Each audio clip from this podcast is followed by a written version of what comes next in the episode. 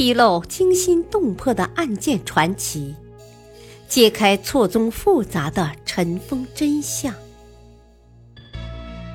欢迎收听《古今悬案、疑案、奇案》，编著李晓东，播讲汉月。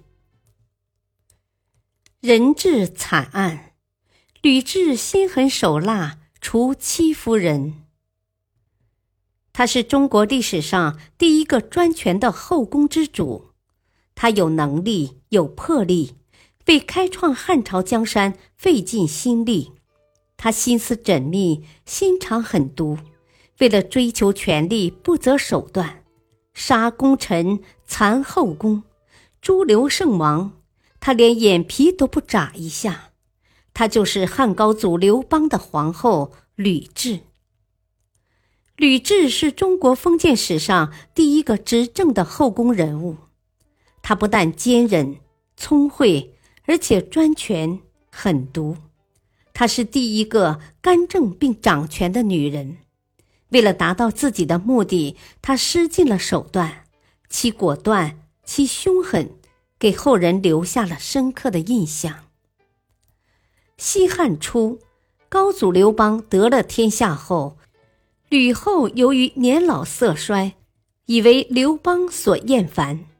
刘邦每次出游出征，都由戚夫人陪着，而把吕后留在宫中，很少见面，相互感情日渐淡薄。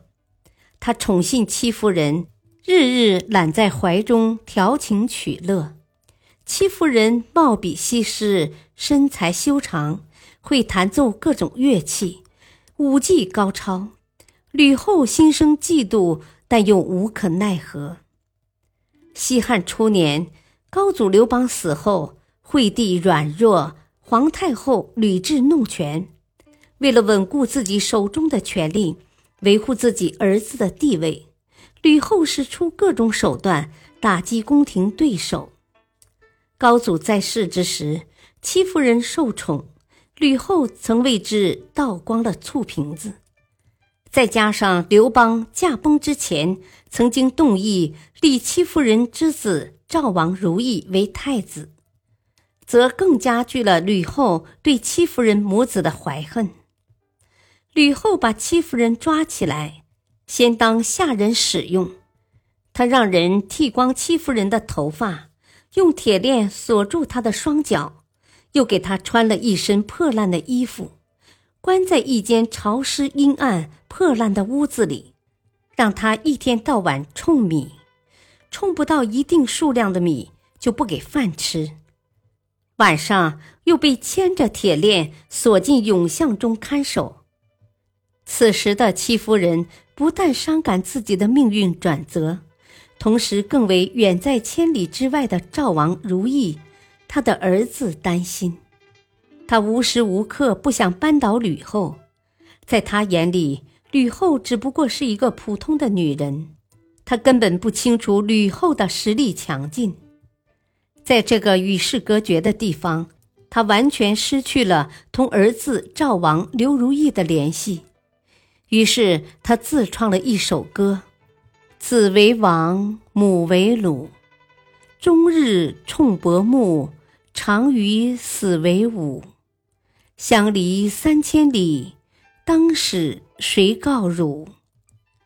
他万万没想到，这首歌不仅没能改变自己的命运，更牵连了自己的儿子。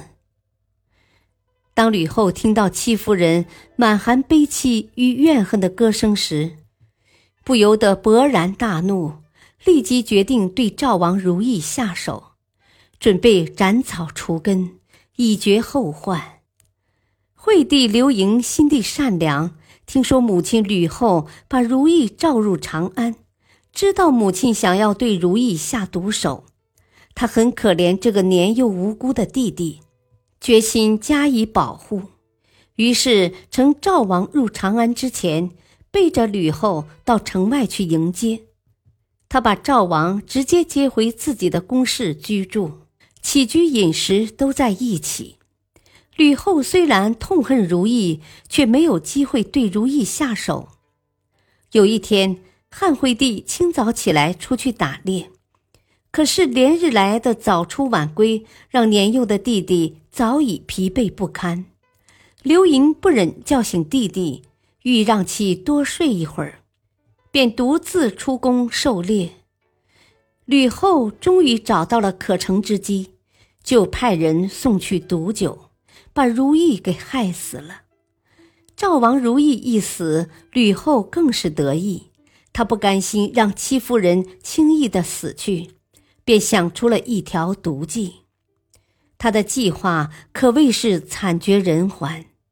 他先派人砍掉戚夫人的四肢，挖去她的双眼，用药熏聋她的双耳，再喂以哑药，令其口不能言，然后将其扔到猪圈里，称之为人质。吕后为了展示自己的得意成果，便邀儿子惠帝前去观看。当惠帝看到昔日美丽端庄的戚夫人，如今成了这样一个怪物时，不由得大吃一惊。回寝宫后，惊吓出了一场大病，心中悲痛万分。他没料到自己有一个心肠如此恶毒的母亲。他见吕后大权在握，自己虽为皇帝，却并没有绝对的权利。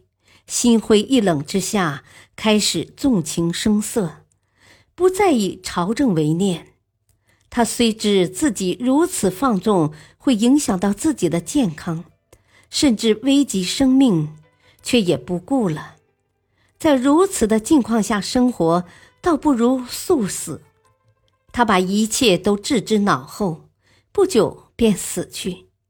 吕后从此更是大权在握。控制朝廷于股掌之上。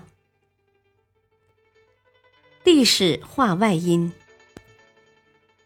从吕雉如此残忍杀害戚夫人这件案子来看，后宫倾轧有的时候比朝堂之争更加残酷。吕雉的掌权统治虽然对于皇族刘家来说是一个威胁，但对于整个国家而言，在吕雉掌政期间，能重用人才，并实行黄老之术与民休息的政策，为后来的文景之治打下了很好的基础。司马迁在《史记·吕后本纪》中对他的评价是：“政不出户，天下晏然；刑罚罕用，罪人世息；民物稼穑。”衣食资职。感谢收听，下期播讲汉光武帝与阴丽华，帝王也有真爱。敬请收听，再会。